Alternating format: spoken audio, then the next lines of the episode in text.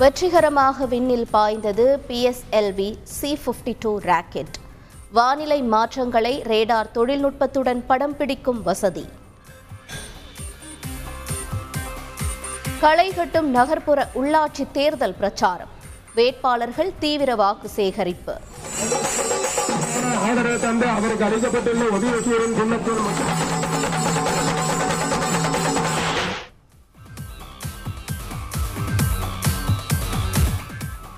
குடும்ப பெண்களுக்கு மாதம் ஆயிரம் ரூபாய் வழங்கும் திட்டம் விரைவில் செயல்படுத்தப்படும். தேர்தல் பிரச்சாரத்தில் முதலமைச்சர் ஸ்டாலின் உறுதி. நீட் தேர்வை ரத்து செய்யும் வரை போராடுவோம். தேர்தல் பிரச்சாரத்தில் எதிர்க்கட்சித் தலைவர் எடப்பாடி பழனிசாமி பேச்சு. தமிழகத்தில் திமுக பாஜக இடையேதான் போட்டி. பாஜக மாநில தலைவர் அண்ணாமலை தகவல்.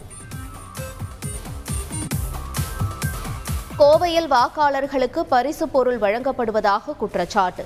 நள்ளிரவில் ஹாட் பாக்ஸ்களுடன் சரக்கு வாகனம் சிறைப்பிடிப்பு போலீஸ் விசாரணை.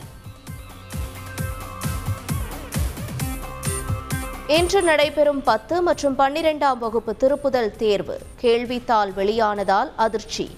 விசாரணை நடத்த முதன்மை கல்வி அலுவலர்களுக்கு உத்தரவு.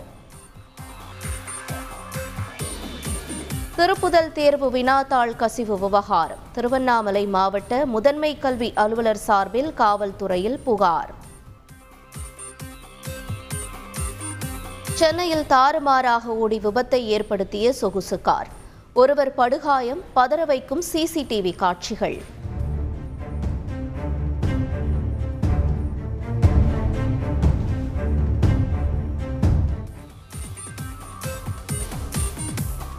பாஜக ஆட்சி இல்லாத மாநில ஆளுநர்கள் அரசியலமைப்பு சட்டத்தை மீறுகின்றனர்.